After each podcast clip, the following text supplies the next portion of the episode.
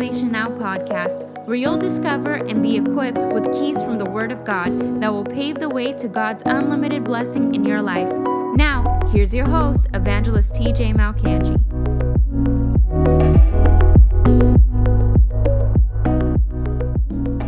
If there was a word that needed to get out today to, the Bible says a bruised reed he will not break, and a smoldering wick he's not going to snuff out. That means if there's some people that are weaning out and they're kind of dry spiritually, or their fire seems to have really calmed down and quieted down, God's not interested in snuffing that fire out. God is interested in dipping those people into the kerosene of His Spirit and setting them ablaze in these last days. If there was ever a time to be on fire for God, it is now. If there was ever a time to make sure your account is settled with God and that you're not lukewarm or apathetic, indifferent, it is now. Because we are not in the last days. Acts chapter 2, Peter said, in the last days, God will pour out His Spirit. And he was saying that the fulfillment of Acts 2, when the tongues of fire came and the baptism of the Spirit, and they were all filled with the Holy Spirit, began to speak in other tongues. Peter said that those were the last days. That was like the beginning. Well, that was 2,000 years ago. So now, not only are we in the last days, we are in the last seconds. There's like a few little grains of sand left that are dripping through the hourglass of time, and this show is about to close up. And the end of the age is upon us. And I don't say that to be to scare you, because if you preach Bible prophecy properly, it shouldn't scare you. It shouldn't put fear in you. It should actually prepare you for the times that we're in. You know, the Bible says there were people called the sons of Issachar. And the sons of Issachar were... Hi, Michael Copa. God bless you. Welcome to the broadcast. Why don't we just greet Michael Copa as he's come in today and clearly has some insecurity issues. So, Michael, welcome to the broadcast today. He's a friend of mine. The sons of Issachar, the Bible says that they actually separated themselves from the rest of the people on earth because they knew the times that they were in. They understood the times that they lived in. Well, one of the reasons that the disciples of Jesus, when Jesus said, come and let's pray, and he brought them to the Garden of Gethsemane, and the Bible says there they prayed, and he said, now stay here, watch and pray. I'm going to go a stone's throw away, and I'm going to pray by myself, but you stay here and pray. Don't fall asleep. He came back once, they were sleeping. He said, couldn't you stay up with me 1 hour? Get up, watch and pray. The flesh is weak, but the spirit is willing. He goes out one more time, comes back, asleep again. Goes a third time, asleep again. And they were sleeping. Why? Because they couldn't see. They didn't understand what was about to happen. They didn't comprehend what Jesus was about to do. They didn't understand Bible prophecy. And as such, they had nothing in them to keep them diligent and awake in the day that they were in. Well, there's a lot of believers that are sleeping on the earth today. A lot of people that forget believers. There are churches, there are pastors, there are ministries that even in times like this, they've totally neglected to preach on Bible prophecy. When it's literally unfolding before our eyes, they have neglected to bring up what the scripture says about the times that we're living in. And as such, the people are unprepared. It's like Matthew 25, the 10 virgins, 5 of them were foolish, 5 of them were wise. The 5 that were wise, they brought oil with them. They kept a reservoir of the anointing. They guaranteed, they made sure they were stirred up. They made sure that they had the word of God burning in their hearts. They made sure that they weren't asleep. And the scripture says that when the bridegroom called, and the Bible says that the trumpet was sounded forth, that the bridegroom came out, and the 5 that were wise were ready to meet the master, but the 5 that were foolish, they didn't have oil in their lampstands. They said, let us have some of yours. But the wise said, no, lest we have none for ourselves. You know what that is? Those are spiritually dependent people. Those are people that are literally always dependent upon someone else's anointing. They're piggyback faith Christians. They're always trying to piggyback off someone else's faith, someone else's consecration to the Lord, someone else's dedication to God. But God doesn't have grandchildren. You can't piggyback off your father's faith. You can't piggyback off your mother's faith. You can't rely on your brother and your sister getting you into the kingdom. You have to make sure that there's oil in your lampstand so that you're ready to meet the master when he calls. And that day is coming quickly. So that's why I want to take the time today to preach to you about the signs of the end times, because Jesus didn't say that that day is going to come upon you unexpectedly and that there's no way to even know that you're living in the season in which that day will happen. No, he said there will be clear-cut signs in the last days, things that you can there would be no ability to deny that you're in that season. He said, when the fig tree blossoms and produces fruit, he said, then you, when the fig tree blossoms and produces leaves, you know that fruit is coming and that the harvest is near and summer is near. Even so, when you see these things happen, don't be ignorant. Know that my return is near, even at the door. So let me read to you something. What is the reason? Why do we study end time prophecy? Isaiah chapter 46 and verse 8, I'm going to read this out of the New King James Version. Remember this and show yourselves. If you're just tuning in now, you'd be a great help to me if you share this broadcast. I believe it's gonna help a lot of people today. Make sense of what's going on, and not only make sense, God doesn't want to just remove confusion from you. God didn't place you on this earth to just walk about like a non-playable character in a video game where you're just there. God doesn't want you just to be there. He did not create you to exist. He created you with a purpose. And even though the scripture talks about things that are going to come on the earth in these last days, he hasn't done it without providing a program that the church is to enforce and is to walk in. Is the church is on assignment. Jesus didn't say the end's going to come and then, just stay rapture ready, make sure you're clean and living holy, and that's about it. Jesus said, in the midst of all this happening, Jesus said, Matthew 24:14, this gospel of the kingdom is going to be preached, meaning there's going to be a revival. There's going to be an awakening. There's going to be a wind, a flooding of God's Spirit that's going to inundate the earth. And what we saw in the former rain, which was Acts chapter 2, will not be comparable to what we're about to see in the latter rain, because Zechariah 10:1 says, ask ye for the rain in the time of the latter rain, and I will bring forth bright clouds and flashes of storm, and I'll pour out the former rain and the latter rain in the same month. The former rain was Acts chapter 2, and you can see the early church, they didn't lack power, they didn't lack anything to do, they didn't lack souls, they didn't lack any assignment, they didn't lack any miracles. Everything was flowing forth. The fear of God was in the land towards the church.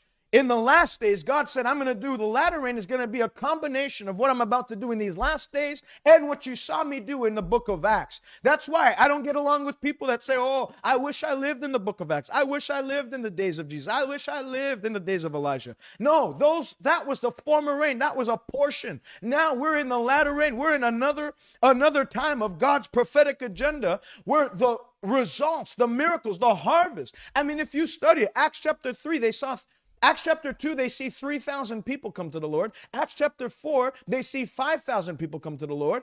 And then you move on and they're flipping cities. You move on to what's going on the earth today. Don't be ignorant. Don't be so consumed with what the devil's doing on the earth that you're so ignorant or detached or disconnected with what God is doing on the earth.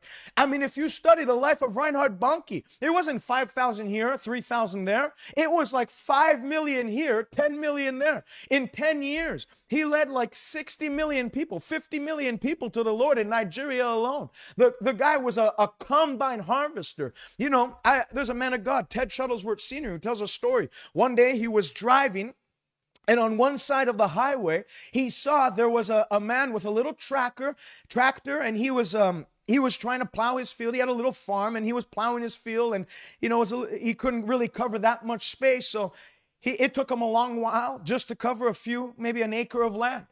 And so he drove past it, and then he went, I think he went to preach a meeting, and he comes back the other way, and on the other side of the highway was a massive farm. And on that farm, he had several combine harvesters. And so what that guy with one tractor was able to do in an hour, that combine harvester ended up doing it in like 3 minutes. That's what God said is going to happen in the last days. Yes, wickedness will abound, but where wickedness abound, there much more shall the grace and power all the more abound. That it used to be, the church was like a little tractor, winning souls here, one region there. But now God's raising up a people, an army of soldiers, dedicated, consecrated, empowered, and filled with the Spirit of God to be combine harvesters. So it won't be 1,000 here, 1,000 there. It'll be 500,000 there, 500,000 here, 1,000,000 here, and 10,000,000 there. God is ready to close the blinds on time. But before He does, He says, "Arise and shine to the church, for the glory of the Lord shall be seen upon you,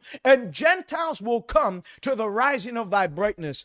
The Bible says, Matthew 5, we're not to be a city set on a hill that should hide itself. We're to be a city set on a hill that cannot be hidden. We're to be a lampstand that's not put under a bushel, but it shines in such a way that people can see the good works of God done through us to glorify Him in heaven. We're the salt of the earth. We're here to preserve. We're here to maintain order on the earth. But there's going to be a day, which I'm going to talk about, where the salt, the lampstand, where the church is going to be removed from the earth, and then the Antichrist can come and do whatever he wants. But it's not his time yet. It's not his time yet. It's not the devil's time prophetically yet. It's not his time to take control of the affairs of the earth. No, the restrainer, the Spirit-filled church is still on the earth to put him on the flight, to resist the devil so he can flee. Not just flee out of your home, not just flee out of your body, not just flee out of your family, but to flee out of regions, to flee out of provinces, to flee out of states, to flee out of nations. The devil is trying his best now to take control over the order of the earth, but his best is not enough, because the Spirit-filled church, the pillar and ground of the truth, is still on the earth. And as we are the light of the world, the light shines in darkness, and darkness can't comprehend it. Darkness can't do anything about it. The devil's time is not yet. Now is the time for the church to rise and to put things in order, to occupy until Jesus comes. Because remember, Christ is not coming for a beaten down, bruised and battered church. He's coming for a glorious bride without spot or wrinkle. And you're a part of that bride, and I'm a part of that bride. Now is the time for the church to rise and see the greatest things and victories for God that we've ever seen in our history. Isaiah 46, remember this and show yourselves men. Recall to mind, O you transgressors. Remember the former things of old. For I am God, and there is no other. I am God, and there is none like me. Declaring the end from the beginning, and from ancient times the things that are not yet done. Declaring the end from the beginning. The first question I'm going to cover today is, why study the end time prophecies of the Bible? Well, first of all, the Bible is about 2/3 prophecy. So you really can't get around not studying the prophecies of the Bible, because then you're not left with much. And the scripture here says that God is not like other gods. He's not like other religious leaders. You know, there's no other book that's all prophecy. There's no other book that contains as much prophecy as the Bible. And if you study just the prophecies in reference to Jesus' birth, where he would be born, what seed he would come from, where he would live for the first 2 years of his life and then come back and live the rest of his childhood, what he would do, the miracles he would see, the power that would be evidently shown through him, his death, the fashion, the way of his death, his crucifixion, and then his resurrection and his ascension. If the Bible so accurately predicted the first advent of Christ, then we can be certain. It's not like 96% of prophecies concerning Jesus' first coming were fulfilled. It's not like he fulfilled 99.98, but there's still a few that, you know, will leave room for error. The Bible is a supernatural book loaded with supernatural prophecies which holy men of God spoke while they were moved on by the Holy Spirit.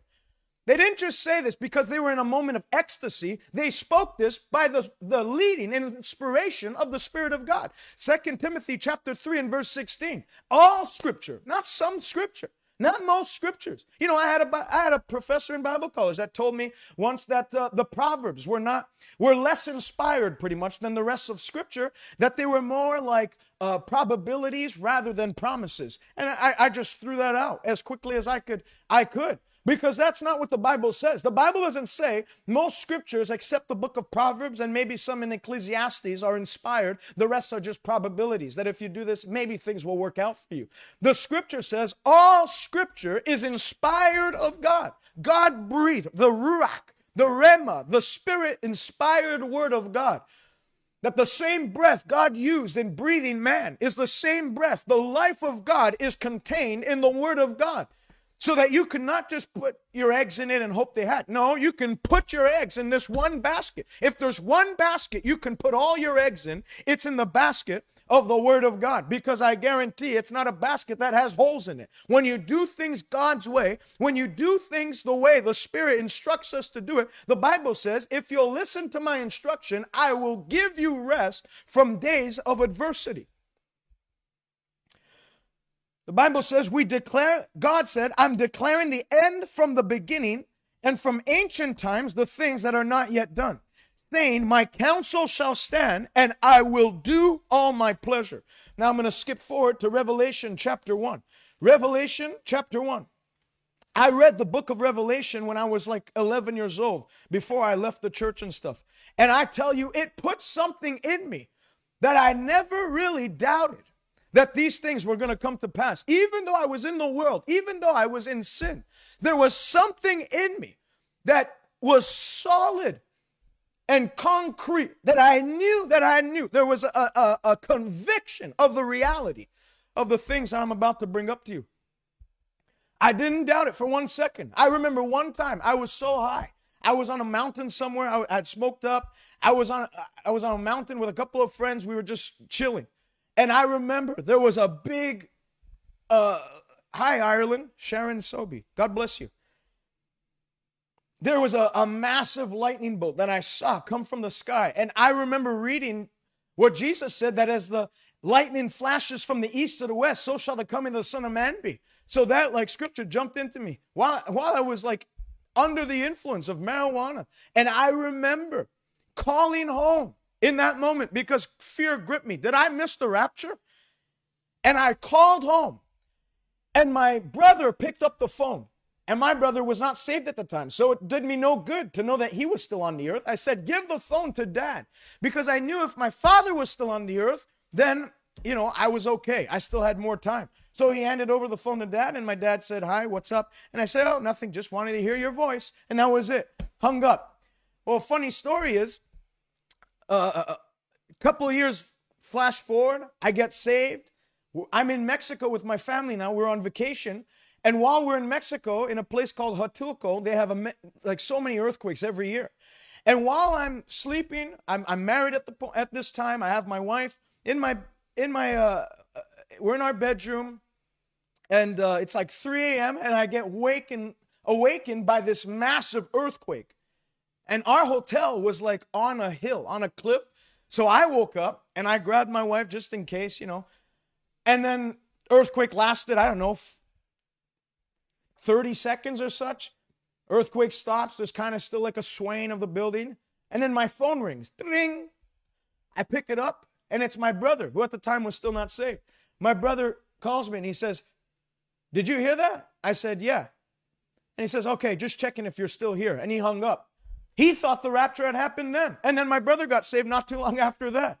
Well, there's a conviction that comes on you that I'm going to read in Revelation 1:3. When you study this book, it puts something in you that'll never leave you. It puts something in you that'll keep you strong in days of adversity. I remember having many dreams while I was not saved. It probably happened like 3 or 4 times a month where I would have dreams. I remember one so vividly where I was in my dream. I was in my bedroom and I get downstairs. This was when I was younger. I was still living at home. And I get downstairs And I opened up the door of my house and I looked, and the clouds were like, you know, the Bible says like the sun will be turned to darkness and the moon to blood before the coming of the great day of the Lord. Everything in the heavens looked messed up. And then all of a sudden there was a bright light, and it came to like take over, envelop the earth. And that moment I woke up, and I knew that was the rapture, and I wasn't ready to meet the Lord. So it's like the Lord used this reading of the book of Revelations to put something in me that even when I was lost and away, I couldn't get away from it. I had dreams. I would have experiences where I knew I wasn't ready to meet the Lord. But you know, want to know something? You can know today. I don't say that to just, you know, make you comfortable that, you know, what happened for him, obviously God will be patient towards me. No, God will not be. God's prophetic agenda will be fulfilled in his timing. He is patient towards you, waiting for you to repent. But if you don't repent in time, that day's going to come, and it'll come upon you unexpectedly and as a snare upon all them that dwell upon the face of the earth. But there's a way you can know that you're ready to meet the Lord. If there's one thing you shouldn't have a question mark in life at the end of any question, it should be this one question. If there's one thing you shouldn't be confused about, if there's one thing you shouldn't be gambling, it's your eternal destination.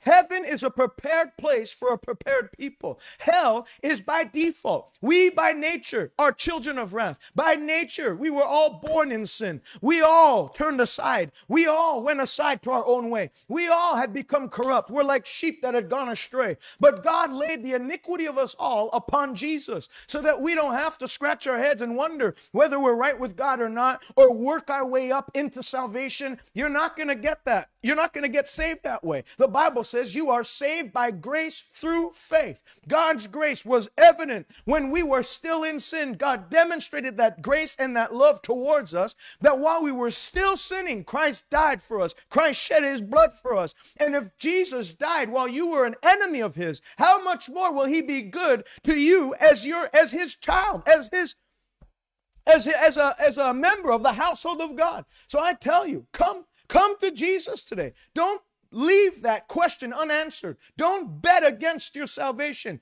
The devil has cast a lot against you. God has cast a lot for you in sending Jesus. You decide the final cast, the final vote. Vote for Jesus today. Make sure that you have your heart settled and right before God. The Bible says it's very simple. You need to admit that you have sinned, that you've come short of the glory of God. Then you need to believe that Jesus raised from the dead, that Jesus wasn't just a teacher or some philosopher, but that he is the Son of God. And then see, you need to consecrate, commit your life to him from this day onward, that you say, Lord, you are my Lord. You're not just my Savior. You're my Lord. Where you go, I'm going to follow. I'm repenting of sin. I'm turning away from this evil lifestyle. What things do not please you, I drop from me from today onward. I'm going to pick up my cross. I'm going to deny myself, and I'm going to follow you the rest of my days. Make sure that I'm going to give you an opportunity at the end, that if you've not done that, you'll have an opportunity. And I'm inviting you to pray that prayer with me at the end of this broadcast.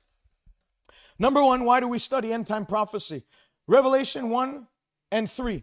Blessed is he who reads and those who hear the words of this prophecy and keeps those things which are written in it, for the time is near.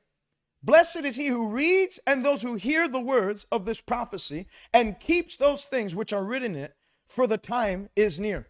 There's a blessing in reading and studying Bible prophecy. There is a blessing that comes to a believer that engages and invests his life in the study of the scriptures that have that relate to eschatology. Eschatology is the study of the end times.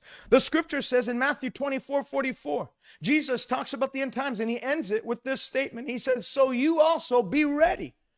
Be ready. Be ready. So prophecy, studying of this prophecy, of the prophecies of the end times, it gets you ready. It prepares you. It arms you for battle, so that you're not clueless and worried and running helter-skelter every time a news article comes up. CNN posts one thing, then MSN, ABC News posts another thing. And it seems like all these feelings of nervousness and doubt and skepticism and anxiety come on you. You can fight against that. There's going to be some messed up headlines that are going to hit the world's news agencies in the next couple of months. There's already been some that 10 years ago you would have thought were satirical. That stuff's not going to stop. That stuff's going to multiply and increase, which leads me to my second question that I'm going to answer today. What are the clear signs of the end times? Matthew 24. Matthew chapter 24. If you're just joining me now, welcome to the broadcast. If you can share this with your Facebook friends and stuff, it'd be a great help. Just at the bottom of your screen, share now. It's a very easy thing to do. Matthew 24. I love what my friend Isaiah says. He says people share videos of cats doing backflips. You can share a video of the gospel being preached. Matthew 24 and verse 1. When Jesus went out and departed from the temple and his disciples came up to show him the buildings of the temple, Jesus said to them, "Do you not see all these things? Assuredly, I say to you, not one stone shall be left here upon another that shall not be thrown down." And verse 3 says, "Now as Jesus sat on the Mount of Olives, the disciples came to him privately and said, 'Tell us, when will these things be? And what will be the sign of your coming and of the end of the age?'" I want to pause and talk about verse 2. You know, the accuracy of Bible prophecy is incredible. I was talking about the odds of Jesus fulfilling every prophecy that was spoken of him in the scriptures, in the prophets, and in the Pentateuch, and, you know, throughout the Old Testament. The odds of him fulfilling every single prophecy is the same as if you had filled the whole state of Texas, I forget, I think it's like 3 or 4 feet with a quarter, an American quarter. And then in the vicinity of the state of Texas, you take 1 dime and throw it in and tell someone to go and find that dime. Well, it's the same odds of that man finding that dime as it is Jesus fulfilling every single prophecy that was spoken of him throughout the Old Testament scriptures. And Jesus fulfilled them, not 99.9, 100% of the time.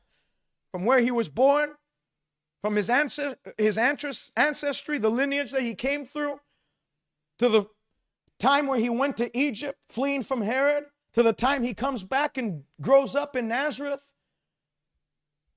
to even to the areas that he covers while he's ministering through his 3.5 years of ministry, to the T. So if we saw that God wasn't, you know, batting 500 on that, then he's batting 1,000 on the prophecies concerning the second advent of Christ, the return of Jesus Christ. And so Matthew 24:2, this is another prophecy Jesus speaks. He says, "Do you see the temple you're looking at?" And they said, "Yeah." He says, "Not one stone will be left upon another." And the people scratched their heads and said, "What do you mean by that?" Because they, you know, that the temple was a holy place. But Jesus was prophesying of an event that would occur in 70 AD when the emperor of Rome ordered his troops to go to Jerusalem and to demolish it, to destroy Jerusalem. But then the temple, they didn't just knock it down. There was gold that was laced in the crevices of the temple rocks. And so when the captain of the guard and the general overseeing the defeat of Jerusalem saw that, he reported to the emperor back in Rome. And the Roman emperor sent out a decree telling that general that he should burn the whole of the temple, burn it down, and the heat of the flames knocked down every stone. Not one stone should be left upon another. To knock it down, every stone, and the heat of the flames would burn the gold, and they were to recuperate the gold and bring it back to Rome, and that gold is still in Rome to this day. So you see, what God says, he means, and what God means, he says. And it comes to pass.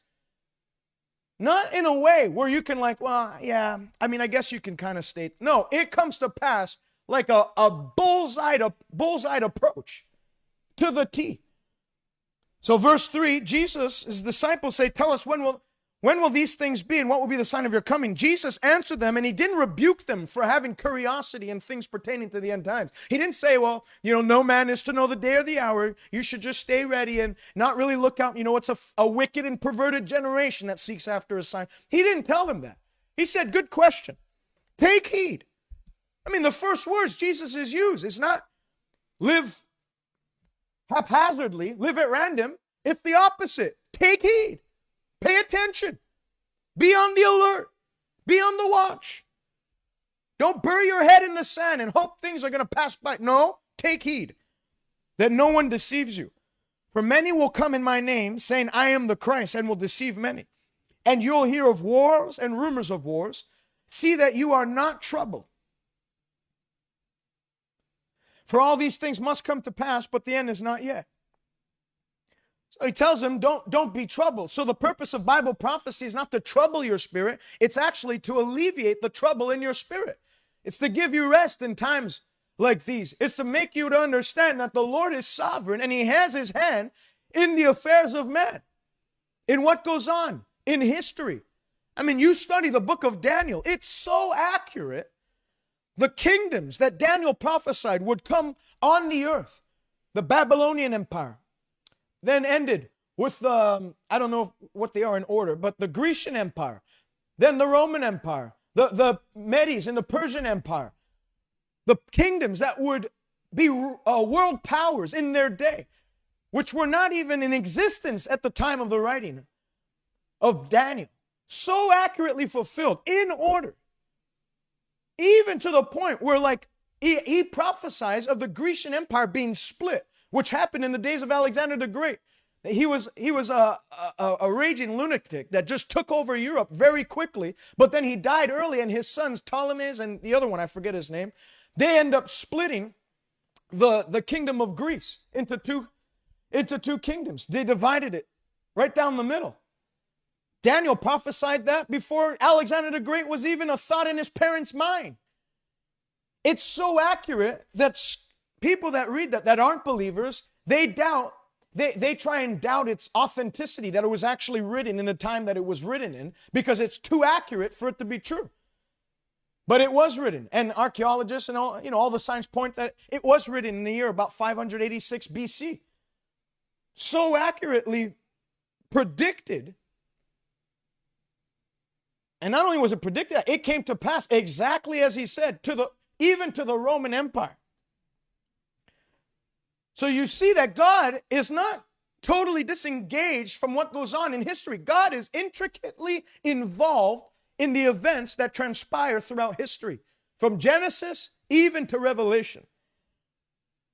So he's not looking at 2020 and scratching his head, and he's wondering, wow, I really had a plan for Tommy this year, and I guess we'll have to revise. No, God knew exactly what 2020 would plan and what would happen in 2020, what events would transpire, what events would occur in 2020. He knew exactly what COVID would bring upon the earth. He knew exactly what the devil would try in the year of 2020. But the scripture says that God understands the things that are not yet done from ancient days.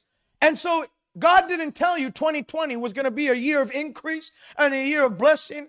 And then, oh, wow, I didn't expect, or I didn't anticipate the curveball 2020 would show. No, if he said 2020 is going to be a year of increase, then you can bank your buck on it that 2020 is not going to be a year of your demise. 2020 is not going to be the year where the devil has his way in your life. 2020 is not going to be the year where the devil laughs at you. The devil might have had the first laugh, but God in his sovereignty will make it sure that you have the final laugh in the mighty name of Jesus Christ.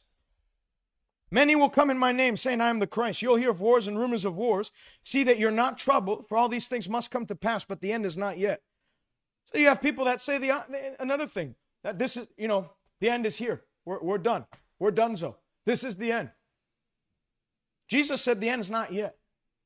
These are just going to be what the scripture says, the beginning of birth pains. For nation will rise against nation and kingdom against kingdom, and there will be famines and pestilences and earthquakes in various places. I'm going to stop there. Actually, let me read the rest of the scripture. For all these are the beginning of sorrows, and they will deliver you up to tribulation, and they'll kill you, and you'll be hated by all nations for my name's sake. And many will be offended and betray one another, and will hate one another. And many false prophets will rise up and deceive many. And because lawlessness will abound, the love of many will grow cold. But he who endures to the end shall be saved. And this gospel of the kingdom shall be preached in all the world as a witness to the nations, and then the end shall come. I want to go through 8 clear signs that Jesus is coming back soon. That I believe our generation will be the generation that sees the return, the rapture of the Lord Jesus Christ, and then 7 years later, the return of Christ. Number one, Daniel 12 says that knowledge will increase on the earth. The Bible says the knowledge will increase, and even travel on the earth will increase. So those are the first two. Number one is knowledge will increase. And number two, there will be great travel on the earth. People will be going from one end of the earth to the other end of the earth. Well, up until the last century, it seemed like knowledge hadn't increased too much. I mean, we obviously there's been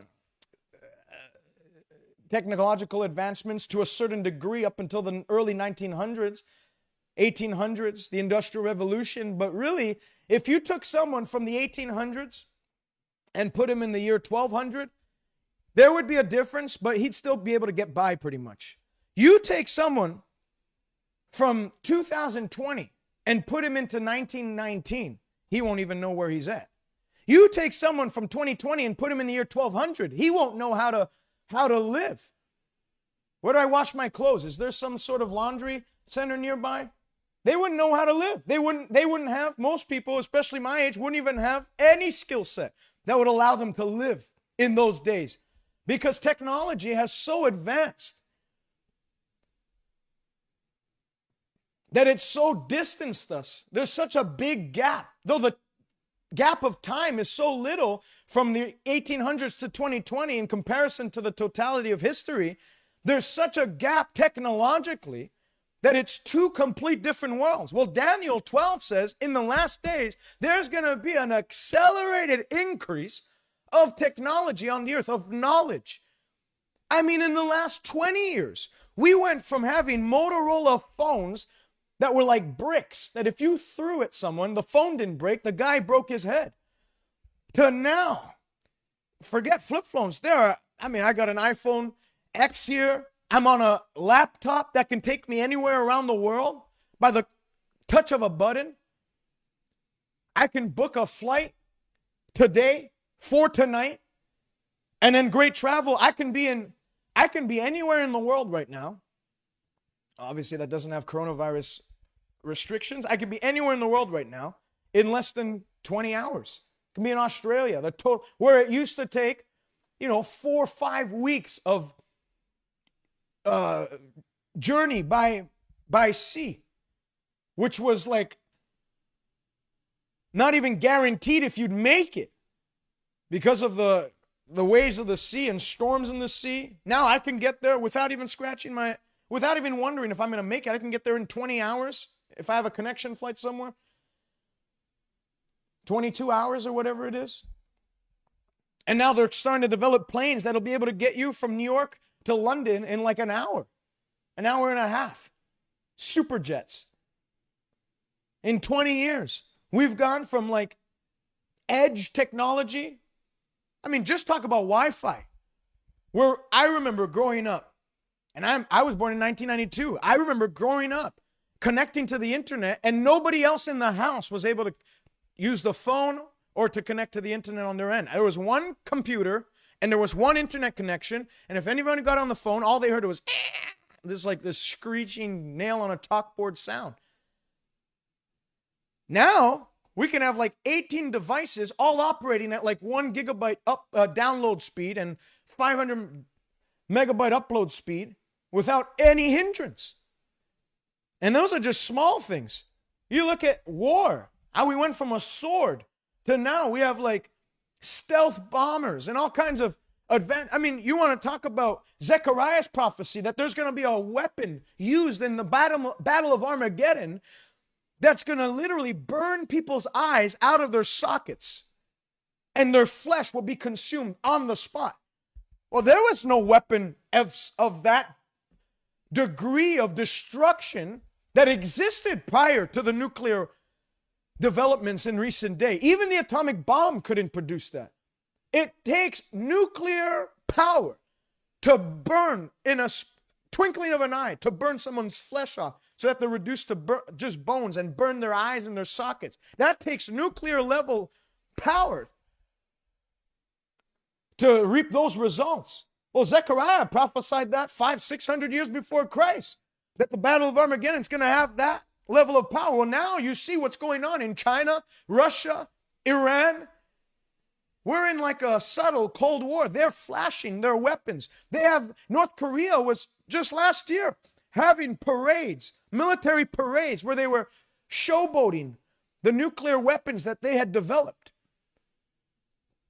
So knowledge is going to increase. Great travel. Number three, earthquakes in various places in greater quality and in greater quantity.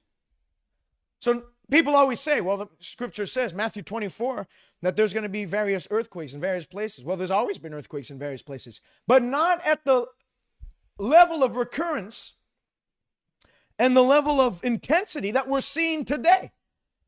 There's earthquakes happening in the most uncommon places.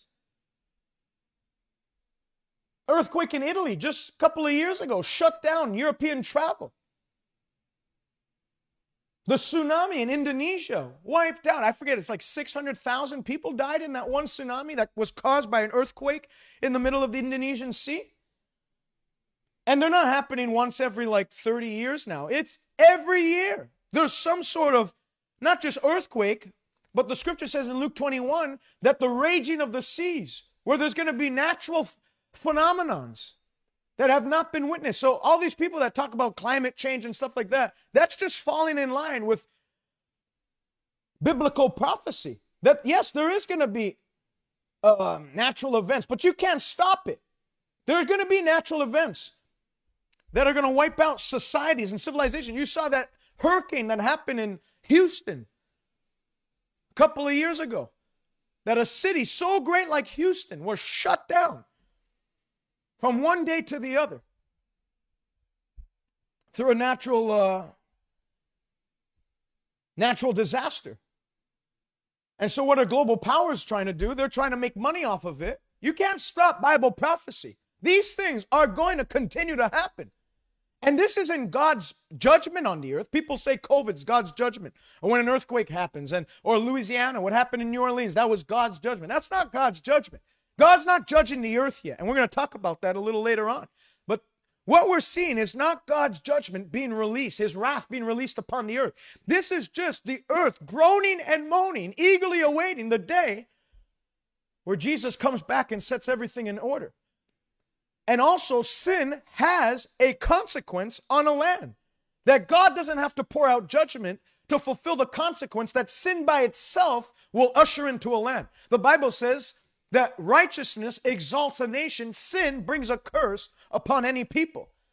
So, you know, you see about the wildfires and the drought that California is going through. That's not God judging California. There are good Christians in California. That is just the sin of wicked people legislating wicked laws in power, in government, that is bringing in, ushering in, attracting by itself the curse of the law, the curse of sin, which if you read Deuteronomy 28, it talks about those things. Number three, earthquakes in various places. I was in an earthquake in, I was in several earthquakes in Guatemala while I was doing missions there in 2014. My buddy Kyle Drost and I spent 7 weeks there preaching the gospel, saw so many people saved, delivered. And while we were there, there was a 7.1 magnitude earthquake that shook the building we were in. We were sleeping in a room, and I remember my bed moving 6 feet from the wall during that earthquake. It was the most powerful display of nature that I'd ever seen and witnessed. My bed literally moved, shook and moved 6 feet away from the wall, and the earthquake lasted about 45 seconds to a minute, and then the house that I was in was swaying back and forth for about 5 minutes. The scripture says that those things aren't going to get slower. They're going to be like birth pains. So I was in the labor room with my wife in 2019 of July. And my wife, I remember the night prior to her delivering our child, this was July 13th at about 9 p.m., we were at a soccer game, the Montreal Impact soccer game, and she started to feel these tightenings in her belly, which were contractions, but early contractions. And they didn't have much pain, but they were there, and they spanned, the gap between each one was about 5 minutes. And we didn't make much of it. We thought maybe it was Braxton Hicks or whatnot, you know, the body just preparing itself, because the date of my son's delivery was about a week from then. But then midnight came around and I'm about to put my head onto the pillow. I think I did. I actually laid my head onto that pillow.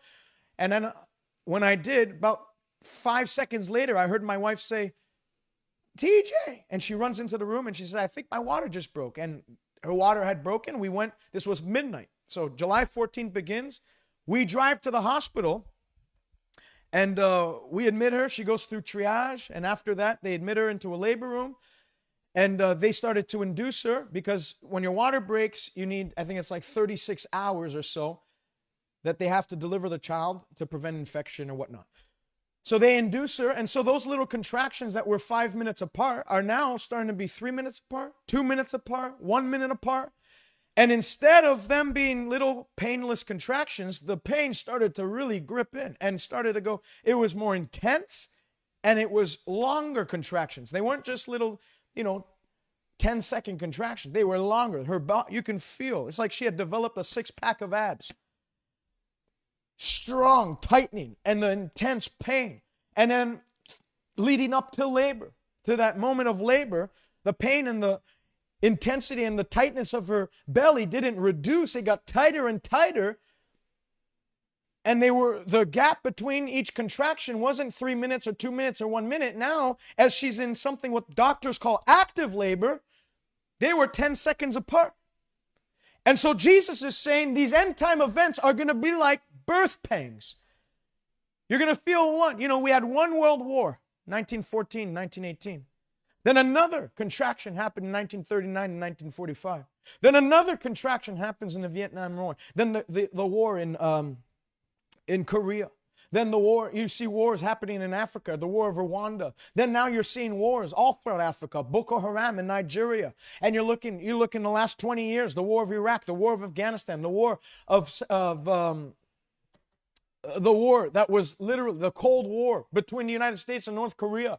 You see that these aren't getting less and less as you see the day of the Lord approaching. They're coming stronger and stronger. And now they're saying there might be a world war between the United States and the Allied forces in China by the year 2022. So these things aren't going to slow down. Jesus said they're going to accelerate and they're going to be higher in intensity and higher in quantity before the great and terrible day of the Lord. Number four, departure from the faith. 1 Timothy chapter 4. I'm going to try and go a little faster because I have a lot to cover today. 1 Timothy chapter 4. If you're just tuning in now, welcome to the broadcast. If you would share the broadcast, it'd be a great help to me. 1 Timothy 4 verse 1. Now the Spirit expressly says that in the latter times some will depart from the faith. Giving heed to deceiving spirits and doctrines of demons. This has to do with the apostasy that we're seeing happen right now. People that were once in the faith. So for Paul to say some will depart from the faith, they had to have once been in the faith. So it's not talking about the world mocking Christianity. It's talking about people who were once pastors, ministers, preachers, firm believers, departing from the faith. Taking heed and giving heed to seducing spirits and doctrines of demons, which is other religions, other philosophies and worldviews. The scripture says that's going to be one of the ways to tell. And it won't happen in a region. It won't happen like the church in Toronto is falling away from. It'll be a global thing that Christians around the world are falling away. That as they see the intensity and the heat of the oven burning brighter and brighter, hotter and hotter, they're going to be like the seed that was on shallow ground. They were saved. They were Christians. They were firm in their faith. But because they didn't have any depth of soil, they weren't absolutely convicted of the reality of the things of God, they end up, the Bible says, the heat of the sun scorches the seed and it withers away and it becomes unfruitful. Number five, Israel, reborn as a nation. Matthew chapter 24, the Bible says that when you see the fig tree bud again, you can know that my return is near, even at the door. And the generation that sees the fig tree bud again will not pass away until all things take place. Well, every Jewish person listening to Jesus, remember Matthew, Jesus is not talking to Gentiles. He's talking to the Jewish population, to Jewish people. And he said, the generation that sees the fig tree bud again. Every Jewish listener understood and unmistakably knew what Jesus was talking about. That the fig tree was a symbol of national Israel. And he said, when you see national Israel rebud again, born again, come back onto the global scene, you'll know that my return is soon, and the generation that sees that happen will not pass away until everything takes place. Well, May 14th, remember in 70 AD, Jerusalem's taken over. Israel is no longer a nation. Israel is no longer on a national scene. They lose their national sovereignty. May 14th, 1948, after World War II, the United Kingdom, who had claim on the land of Israel, the land that was allotted to Israel in Abraham, it was a Jewish man that fabricated bullets for the United Kingdom, for the Allied forces. They had run out of bullets, and so they weren't able to continue on in fighting. They weren't going to win the war. And so it was a Jewish scientist that actually produced bullet powder, gunpowder for them. Came up with a new recipe, new ingredients or whatever, and produced gunpowder for the United Kingdom and the Allied forces, which gave them enough ammunition to defeat Hitler and the invading Nazi armies. So as a sign of appreciation, the United Kingdom asked that Jewish man, what would you like me to do? And he said, give my people their land back. And so they signed in one day, May 14, 1948, they signed Israel, national sovereignty, and gave them the land. Not the entirety of the land, because there's still more to Israel than what they currently have. But they gave that land, and especially Jerusalem, back to the Israeli people. And then since then, there has been a mass return of Jews. All, remember, in 70 AD was the diaspora. The Jews were scattered all around the world. Well, in 1948, since they regained national sovereignty and they regained the land that was allotted to them, in Abraham, the first president, I forget his name, Ben something, calls back every Jewish person to return into the Holy Land. And so from New York, wherever they were scattered, Poland, Italy, United Kingdom, everywhere, they started to come back in masses. Well, Ezekiel 38 says that in the last days, I'm going to pretty much put a hook in my people's mouth and I'm going to bring them back to the land that I've given them. Benjamin Netanyahu, just recently, he declared a law called Aliyah. Aliyah is pretty much the ascent, where he called Jews all around the world, no matter where they're at, and he said, if you'll come back to Israel, we'll give you land free. We'll pay your flight and your moving fees, and we'll give you an allowance for the first year you're here until you get yourself set up and established.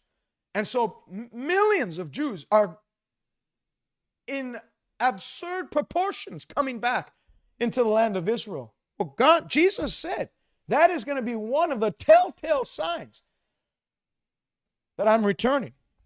And the generation that sees the rebirth of the nation of Israel, 1948, and a generation biblically up to 120 years, so 1948 plus 120 is 2068, the generation that sees that happen will not pass away until they see everything else come to pass. Number 6, everything set up for a one-world government and money system will happen. Revelation 13, the scripture says that there's going to be a man called Antichrist who's going to set up a system where a man is going to have a mark set up on his right hand or on his forehead, and no man will be able to buy or sell without receiving a mark on his hand or on his forehead. Well, when John on the island of Patmos received that revelation, he, I'm sure in the natural, in his carnal mind, said, how can that ever be? I mean, who could ever hold up that money system worldwide, since they didn't have the technology set up for that?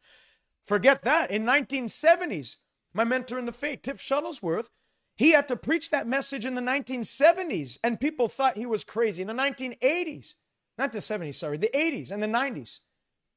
In the 80s and the 90s, people were preaching that, and they thought they were crazy, that there would be a way to literally block off transactions if people didn't have a mark in their hand. So they were preaching that there's going to be a technology that's going to develop where they can put a system in your hand that you wouldn't be able to have any type of economic sway, any type of transaction done on your behalf without receiving that mark in your hand or on your forehead. Well, in the 80s and 90s, even in the early 2000s, there was nothing that could fulfill that prophecy. But now they have the chip. They have ID chips. Go look it up, Gates, ID 2020. Where they can put a minuscule chip in your hand, and if you don't have a hand because you're an amputee, they can put it in your forehead, and they can literally hook in and wirelessly network your bank account, your MasterCard, your credit cards, your health information, everything would be on that one little chip. Well, I'm not saying that if you take that chip right now that that's the mark of the beast, but I am saying that chip is there, that technology is there, so that when the Antichrist does come on the world scene, everything is already in place. There's no technology. You know, the scripture says that you won't ever even be able to hide from the Antichrist. There won't be a place for you to hide. Well, that couldn't be fulfilled in 30 AD or 150 AD or even 1200 AD. You can easily just go AWOL and live in a mountain somewhere and not bother anybody. But now, with satellite in place, they can locate you anywhere. They have the ability, the military has the ability not only to locate you, but they can take up a facial imprint of you from space, a facial recognition system where they Do you think it honestly took them 12 years or however long it was to kill bin Laden? To find where Osama bin Laden was? They knew where he was. Day one. All the technology is set up. They have little microscopic, little flies. They're not microscopic, but they're tiny. That they release, military grade. They're little, they're like minute robots systems, where they have cameras on them. Military use them right now, where they can fly that thing anywhere around the world, go into places, go into rooms, go into houses, go into buildings. There is nowhere where you can hide today. And so the system, the technology is set up for when the Antichrist, when he is revealed, the man of perdition. It's not like they have to develop these things. These things are already here. Number 7, false prophets and false Christs and doctrines of demons will rise up. And we read that in Matthew 24. There's going to be many false Christs, false messiahs, people claiming to know the way, people claiming to have a way to salvation, people claiming to pretty much be deity. And we can see that all around the world. There's a bunch of wackos. Number 8, and the last one is like Jesus said, as the days of Noah were, so shall the days of the coming of the Son of Man be. As in the days before the flood, people were marrying and given in marriage. I used to think that that's like just, you know, people will be getting married and people will be given in marriage. You know, I mean, that's always happened. I don't see how that's really a distinctive mark of the end time generation. But then when you study it, he's not talking about there's going to be people getting married in the end days. That's been happening since Adam and Eve. He's saying that there's going to be people that are married, divorced, and then given back in marriage. That divorce on the earth is going to accelerate. That there's going to be a high percentage of divorces. Well, I can't speak for everywhere else, but I know in Quebec, the percentage of divorce, the divorce rate right now is 60-something percent. It's so high, the government has given up giving out the male's last name to the female. So like I got married in Quebec with my wife, and she doesn't have my last name legally on paper. She has her own last name because the government is so fed up and tired with having to like redraw up all the papers legally and having to go to court and changing people's names, so tired of doing all those things that they just said, you know what? We're not doing any more last name exchanges. You keep your name, you keep your name. And that's it. That'll settle it. 60+% divorce rate in Quebec. In the United States, I'm pretty sure it's probably not that high, but it's probably at least 40%, I would say. Has to be over 30%. Well, Jesus said one of the marking tales is that there'll be no commitment. One of the marking aspects of the end days is that there'll be no commitment in marriage. And then you read the days of Noah. What was one of the emblematic signs of the days of Noah? Wickedness, corruption in government.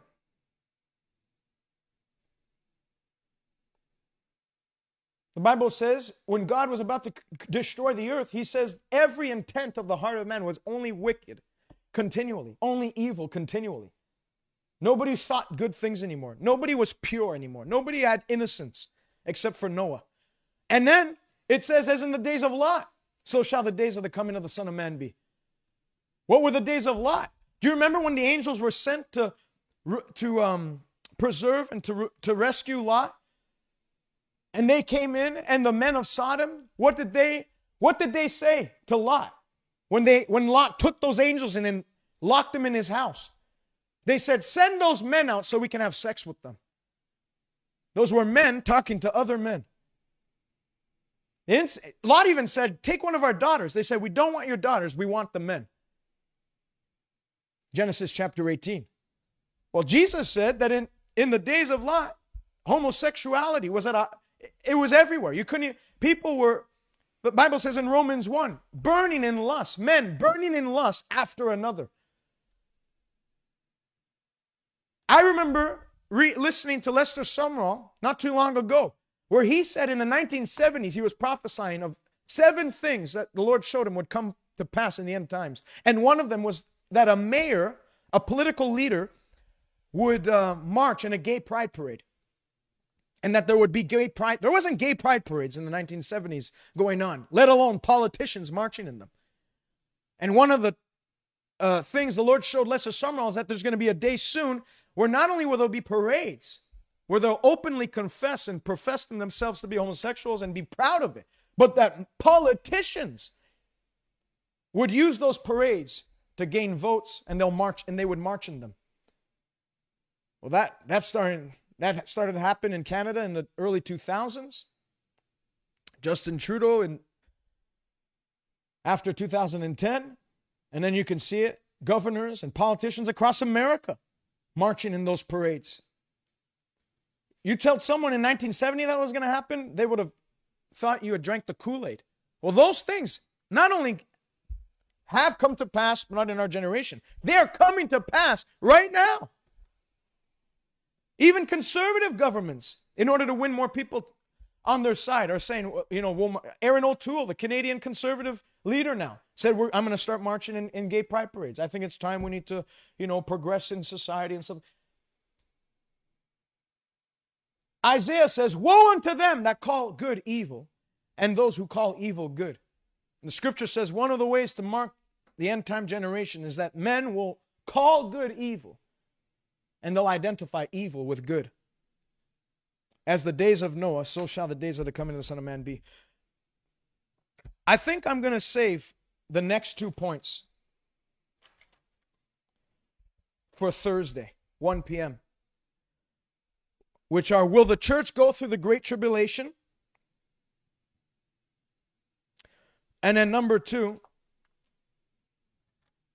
what are qualifications that we must meet to make the rapture, and what is the rapture? I think I'm going to go through those on Thursday, 1 p.m. So if you're here today, I didn't preach on this just to, you know, to get you scared. I didn't take an hour of your time to put fear in you. All this I spoke and preached on for an hour to show you that we're in the last minutes, the last seconds of humanity and the history of humanity. The end of the age is upon us. And that now, let me read this. Luke chapter 21. Luke chapter 21, verse 34. Take heed to yourselves, So Jesus takes this long diatribe of Scripture to talk to them about the signs of the coming, the raging of the seas, the stress of the nations, perplexity amongst the nations. And then he says in verse 34, "Take heed to yourselves, lest your hearts be weighed down with carousing, drunkenness, and the cares of this life." Now's not a time to be working up for retirement so you can spend the last 15 days of your life, the 15 years of your life, living in comfort and luxury on the earth. The Scripture says, store up for yourselves treasure in heaven. Now's not the time. Just sit down and relax, to be lukewarm, and just stand by and say, well, you know, God's sovereign. He'll see things out. All I know is I'm going to go to heaven. What about others? The Bible says, do not only be concerned for your own needs, but also for the concerns of others. Be concerned with others. Be occupied in your mind with the well-being of others. Find you're saved. Find you're rapture ready. Find you're on your way to heaven. But don't be, the Bible says, don't be weighed down by the cares of your own life alone, so that that day comes upon you unexpectedly. The Scripture says in Matthew chapter 24, "Blessed is that servant whom when his master will come will find so working." Now's the time not to lay back and be at ease. Woe unto them that are at ease in Zion. The Bible says in the days where the kings went to war, David stayed at home. And that's when he had his sin with Bathsheba and killed Uzziah, and he went off the rails. Now's not the time to stay home and stay in, you know, they like to say, sit on your blessed assurance. Now's the time to, verse 36, watch and pray so that you may be counted worthy to escape the things that are coming on the earth and to stand before the Son of Man in that day. Now's the time to not be like the man who received the 1 talent and bury it, but to take what God has given you and invest it wholeheartedly into the kingdom of God, so that on eternity's morn, just like Paul said, knowing we must all stand before the judgment seat of Christ, we do work hard to persuade men. You're an ambassador for the kingdom of God. You are charged. The Bible says you are to be ready in season and out of season. Paul told Timothy, I charge you in the presence of God, be ready in season and out of season to rebuke, to reprove, to exhort, to teach, to train, to get others saved. I mean, that was the secret to Esther. We would not be reading about Esther unless she was concerned about others. Mordecai said, if you don't rise up, deliverance for the Jews will come from some other place, but you and your house will be destroyed. But perhaps you were born for such a time as this. You got to think of yourself as being highly honored, because God saw it fit not to place you on the earth in the days of 1200 AD, where not much was going on. God saw it fit not to place you on the earth even in the days of Elijah. God saw it fit not to place you on the earth in the days of Daniel or Shadrach, Meshach, and Abednego.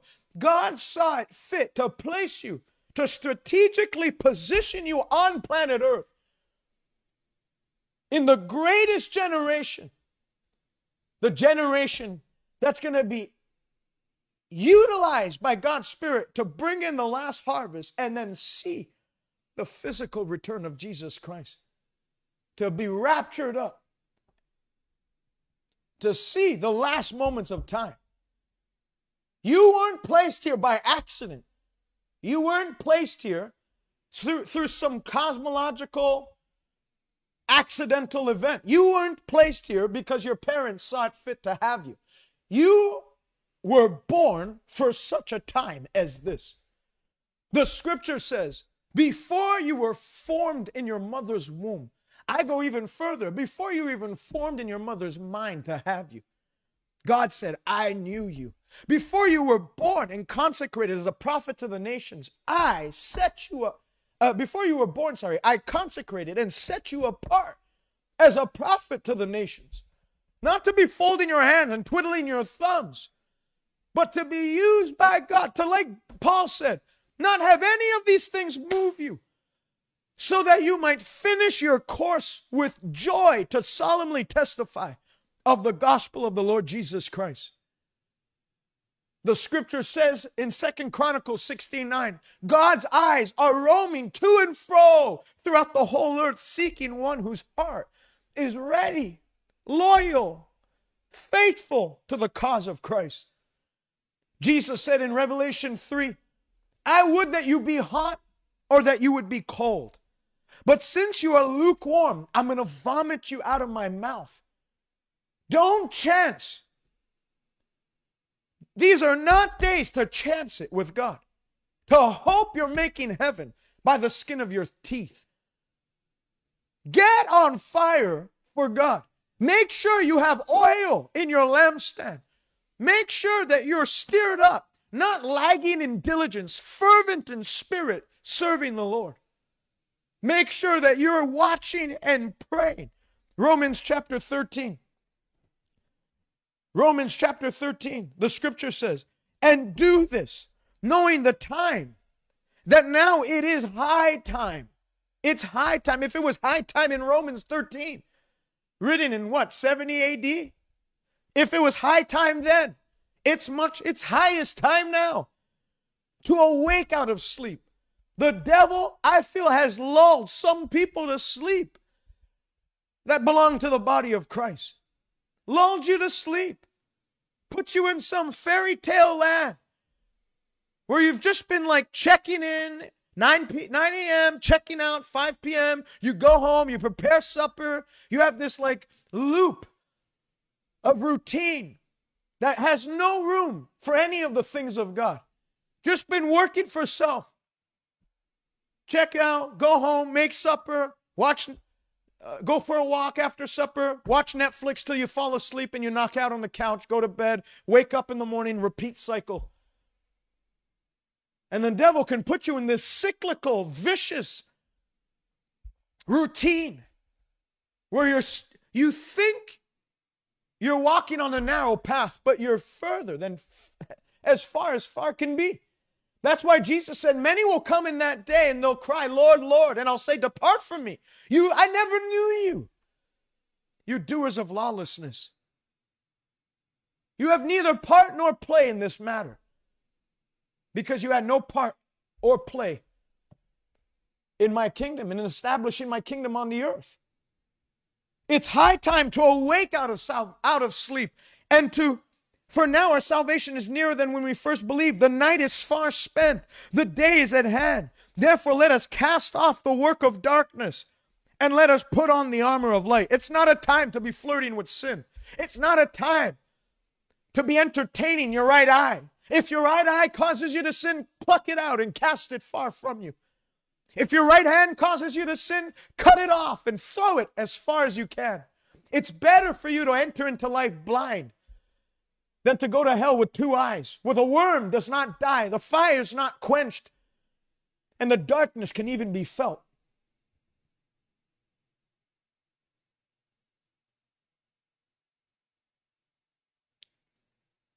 The scripture says if your right foot, it's interesting, he says right eye, right hand, and right foot. Right eye pertains to what you see. It's not a time to entertain pornography. It's not a time to entertain debauchery on your television screen, sexual immorality. There's some people you watch adultery committed on your television screen because it entertains you, and then you wonder why your marriage is in shambles. Cut it off. Don't Netflix and chill. If you have to get rid of Netflix, get rid of the junk. Get rid of it. If you can't control yourself, cut it off. Jesus was essentially saying is cut off any source in life that would cause you.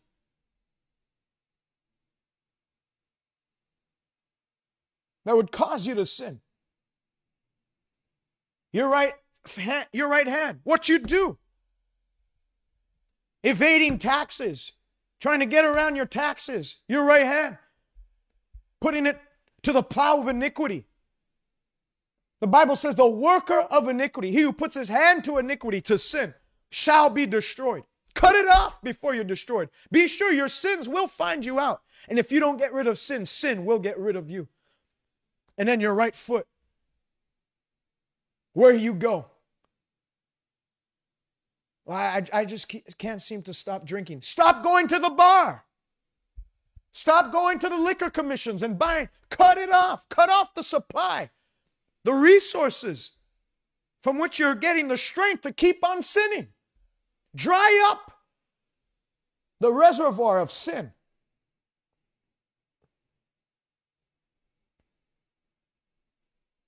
Now is high time. The Bible says the Son of Man will come on a day you're not aware of and at an hour you do not expect. And if that servant says in his heart, my master is delaying his coming like I did, I still have time. You don't know what tomorrow holds. The scripture says a fool boasts about tomorrow. The scripture says, do not boast about tomorrow. You don't know what the day will hold. Your life is like a vapor, a mist that is here today and gone tomorrow.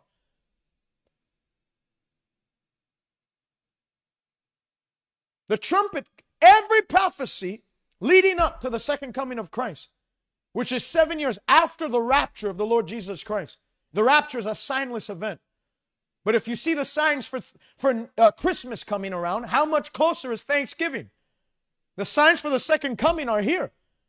That means the rapture is 7 years before that, so the rapture is even closer.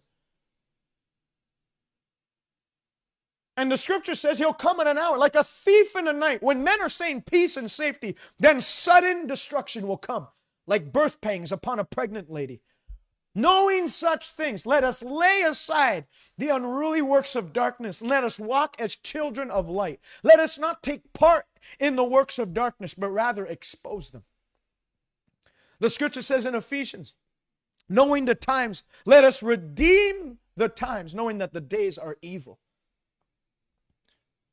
If you're watching right now and you've never given your life to Jesus, you don't have absolute certainty in your heart, conviction of the reality of the presence of Christ in you, that your sins are forgiven, that you've repented, that you're no longer tolerating sin in your spirit. You're no longer on that broad way that leads to destruction. You're no longer in the grip of sin, but you've been set free.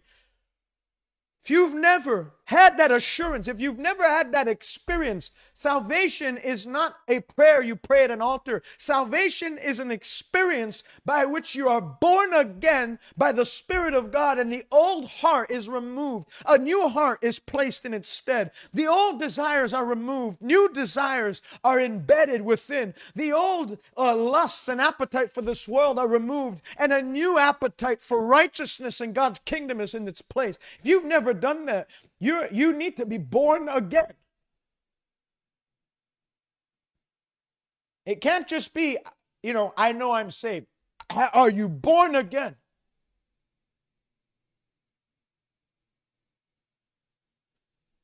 Does God's Spirit abide in you? Romans 8 says, if you do not have the Spirit of God, you are not Christ's. Do you abide in Him? Does His Word abide in you? For He said, if you abide in me and my word, and you continue in my word, you are truly disciples of mine. Don't follow the deceit of being a false apostle, a minister of, the scripture talks about false apostles and false disciples. Just like there's false Christs and false teachers and false messiahs, there are also false disciples, people that deceive their own hearts. That's why James 1 says, do not be forgetful hearers of the word, deceiving your own selves, but be ye doers of the word. For he that hears the word and does nothing about it is like a man who built his house upon the sand. And when the wind came and the waves blew and the winds blew and beat against the house, it fell, and great was its fall. The scripture says, he that hears the word and does not do it, he deceives his own self. Don't deceive yourself any longer. Know that you know today that you're born again. that your certificate of debt has been absolved. It's done away with. That there's not one sin standing between you and a holy God. That sin no longer has dominion over you. You should obey it in its lust. That you're now walking in the grace and power of God to live a sinless life. I'm not saying you'll never make another mistake, but I am saying there should be something in you that when you do make a mistake, when you do sin, that if you're born again, there'll be something in you that'll hate that thing, and that you'll pray and ask God not only for you to be forgiven, but to be cleansed of that thing. And that you'll do like Jesus said, go and sin no more. It is high time to awake unto that salvation. If that's you and you've never done that, or maybe you have, you've fallen away and you're not living quite on fire for God as you know you should. And you're like, maybe you're like the Church of Philadelphia, where the scripture says they had a reputation of being alive, but internally they were dead. Just like the Pharisees, outwardly they were white, they were nice, clean, and adorned, but inwardly they were full of dead men's bones. They were whitewashed sepulchres, the Bible says. You can deceive your pastor, you can deceive your family, you can deceive your wife and your husband, but ultimately you cannot deceive God. God is not mocked. And whatever a man sows, that shall he reap. Sow to your spirit today. Get saved. Get right on track with God. Make sure that when you put your head to the pillow tonight, there's not a question mark next to your salvation, but you know that just as the scripture says, I believe in my heart that God raised Jesus from the dead, and I confess him. Notice how it doesn't say he confessed him as Savior of your life. There's a lot of people that call Christ Savior, but they haven't called him Lord. And the Bible says only those who confess him as Lord. What's a Lord? A Lord is someone who executes authority over your life. When he says to do something, you do it. When he says to get rid of something, you get rid of it. When he says to go somewhere, you go. Those who confess Jesus Christ as Lord, the Bible says, those will be saved. So, without further ado, if that's you and you'd like to get right with God, just pray this from the bottom of your heart. Say this with me. Say, Father, in Jesus' name, I believe you sent Jesus to die for me, that on the third day, he rose again. He ascended. And I confess, Jesus is the Lord of my life. Come live in my heart. Fill me with your spirit. Grant me grace to serve you the remainder of my days. Empower me to be a faithful and wise servant, so that when you come, I'll not be found idle, but I'll be found working. Where I was weak, make me strong. Old things are past. I am a new creature. Heaven is my home. God is my Father, and I'm never going back. In Jesus' name. If you prayed that prayer, I want you to get in touch with me by going to salvationnow.ca. The first link that pops up, if you can put that in the comment section, salvationnow.ca. The first link that pops up is I just got saved. Click it, fill it out, get me your information, your address. I want to get some literature to you. I want to get some products to you that is going to help you in your newfound walk with Christ. So I don't want to just take you as a newborn in the kingdom and throw you in a room and just, well, fend for yourself. No, I want to make sure you make it. I want to make sure that on that day, eternity's morn, that we're rejoicing together, standing before God, blameless in white robes of righteousness. I want to make sure that this isn't just a blimp on the map, but that this is the defining moment of your life, where everything from today onward, as you serve the Lord, goes upward for you. For the rest of you watching online, I'm going to pray for you. Father, I pray for everyone watching right now, that everyone that has lost their fire, their first love, just like Ephesians, they knew how to walk through the motions of things. They knew how to do the Christian thing. They knew how to speak the Christian thing. They knew how to perform the Christian routine. They knew how to lift their hand in church. They knew how to call out false apostles and knew how to do things in Christianese, in a Christianese way. Father, I thank you that the same way that you diagnosed them and said, you do all things well, but there's one thing that you've lost, and that's your first love, your first fire, your first flame, your first sincerity, your first passion. You didn't let them continue in that vicious loop, but you warned them, and then you provided a remedy in saying, repent and do the deeds you did at first, and the fire will come back. I pray, Father, for everyone watching right now that have grown weary in their spirit. They've maybe disengaged. Maybe they're running on empty. They haven't prayed like they should have prayed. They haven't been watching the way they know they should have been watching. They haven't been alert and sober-minded and in church. And maybe this whole pandemic has caused them to have the wind taken out of their sail. I pray in Jesus' mighty name, let the fire of God fall on them once again.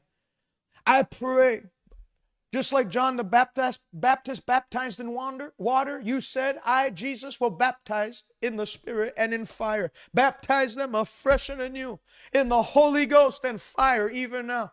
I prophesy new life in your spirit. I prophesy a fresh wind of the Holy Spirit, even as the wind blows where you wish, where he wishes, and you hear the sound thereof, but can't tell where it comes from, neither where it's going. I prophesy that wind, just like Ezekiel did, where he prophesied in that army that was alive, but they weren't, there was no spirit in them. There was no life in them. I pray in Jesus' name that the life of God, the wind of God is going to come behind your sails in Jesus' mighty name. That where you were weak, where you had lost hope, where you were growing weary, new strength comes in your body right now. New strength in your spirit. New strength to discipline your body, to run this race in such a way, to be like a good soldier of the Lord Jesus Christ and not entangled in the affairs of this life, but to have eyes set on the things of heaven, to keep your mind set on things which are above, in the name of Jesus Christ. Receive grace right now to set your mind on things above, to set your mind on eternity, to have eternity stamped upon thine eyeballs, that everywhere you go, everything you look at will be in eternity in sight. Whatever you do, whatever you do, whatever you drink, whatever you eat, I pray will be done to the glory of God in your life. In the name of Jesus. I curse apathy in you. I curse indifference. I curse a lackadaisical attitude, a laid-back spirit, an easy, comfortable spirit. I curse that. That from today there'll be a passion and a diligence, an urgency in you. Rest and peace in your spirit when it comes to, your mind and your heart. But an urgency and no rest. Just like Paul said, I have no rest until I see all Israel saved. Where he said, I could wish that I was accursed so that I can see my brethren according to the flesh saved. That Paul said, nothing moves me in life. Nor do I consider my own life as any account dear to myself. He said, to live is Christ, to die is gain. And he said, knowing that I must appear before the judgment seat of Christ, I do all things in light of that moment where I'll have to stand before God and give an account of those things done in the flesh, whether good or bad. Receive grace that when Jesus calls you home or the rapture happens, Jesus calls you home at a good old age and you stand before Him. Receive grace today to live a life that would produce those famous words that we all want to hear. Well done, good and faithful servant. Enter in now into the joy of the Lord in Jesus' mighty name. If you receive that for yourself, just take 10 seconds. If you're not driving, just lift your hands and thank God. Thank God that there's a refreshing coming on you. I pray a refreshing in your spirit, a refreshing of a first love, first passion. The deeds you did at first when you were on fire for soul winning, when you were on fire to tell people about Jesus, when you went to your family reunions and it wasn't you talking about just politics, but your concern was about their eternal well-being. Everybody wants to convert someone to Trump and everyone wants to convert someone to Biden. Everyone's trying to wrestle in the political arena. But I'm telling you, if you'll just wrestle in the spiritual arena and get them won over to Christ, then you won't have to convince them where's the right way in the political arena. They'll just know the Spirit of God will lead them to vote right. Stop trying to convince someone of your political leader's success and their rightness in life. Instead, convince people by the Word of God through the Scriptures of the Savior, of the Messiah. not only in word, but then demonstrate the power of God so that they'll be absolutely convinced that Jesus is not a way amongst many ways, but he is the way, the truth, and the life. Hallelujah.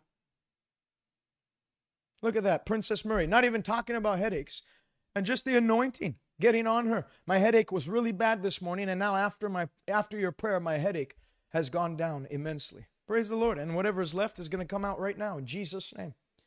The name of Jesus. Another way you can show God you're tied in to his agenda in these last days is through your giving. It's through your partnership in God's agenda, what he's doing on the earth. God's always about winning souls. God is always about winning the lost. That's what he does. The Bible talks about the Spirit of God who's on the earth right now, convicting men of sin, of righteousness, and of judgment. So the way you store up treasures in heaven, and not only will you store up treasures in heaven, Jesus said, if you give up property, land, houses, family, brother, sister, for my sake and the gospel's sake, Jesus said, you will in this lifetime reap 100-fold. Property, land, family, brother, sister, and in the life to come, eternal life. So there's a reward in heaven. When you take, that's why Jesus said to that guy with the 5 talents, he took his 5 talents and he bore 5 more talents. And Jesus called him a profitable servant. He invested correctly. And then the one who took what he had and didn't do anything about it, just concerned about himself, Jesus called that man a wicked and lazy and unprofitable servant. God pays attention with how you deal in the area of finances. And I'll go a step further. I believe God uses your finances as a litmus test for your level of consecration and love that you have for his kingdom. How do I know that? Because Jesus stood by the treasury of the temple and he watched how people put their offerings into the temple treasury. And a lot of people came in and they gave these large offerings, but they had a lot of money, and their large offerings in comparison to what they had didn't get God to be wowed by it. But then that woman came in with 2 mites and she sowed it. And I'm sure people stood by and said, man, she's expecting to be blessed off those 2 mites. That won't do her any good. And they probably boated and wore badges of honors, showboated and wore badges of honors as to how much they had given that day. But you know what? Jesus stood and said, this woman, he called her out publicly and told his disciples, this woman has given more than anyone else, because they all gave out of their excess. This woman, out of her deep poverty, gave in everything that she had. Gave everything that she had. Paul said in the book of Corinthians, I believe it's 2 Corinthians 8, he said, talking to the Corinthians, I'm testing the sincerity of your love by your giving. When I wanted to show my wife I loved her and I wanted to show her that I want to spend the rest of my life with her, I didn't give her a ring pop. I didn't go to the local candy store and get her a bag of gummy worms.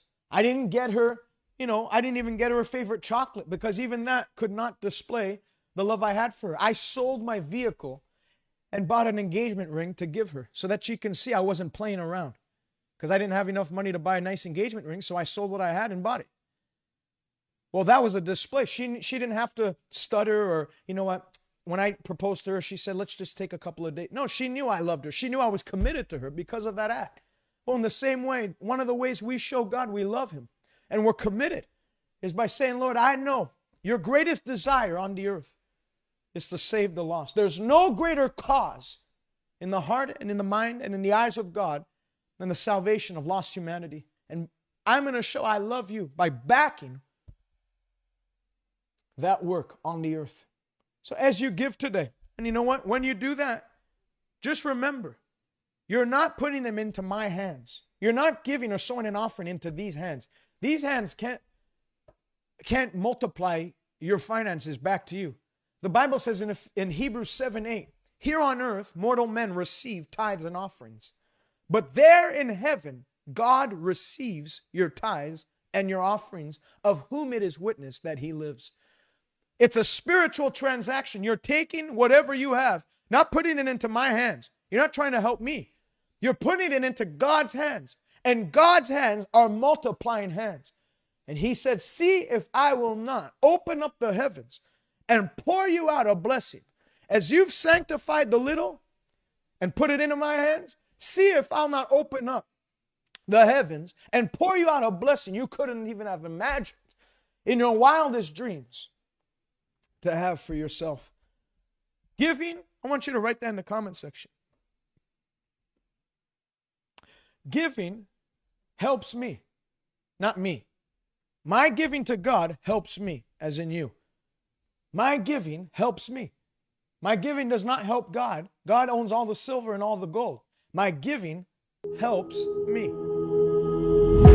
Stay connected with us by visiting us on Twitter, Instagram, or Facebook by searching @TJ Malkanji, or visit us online, www.salvationnow.ca. God bless you, and until next time.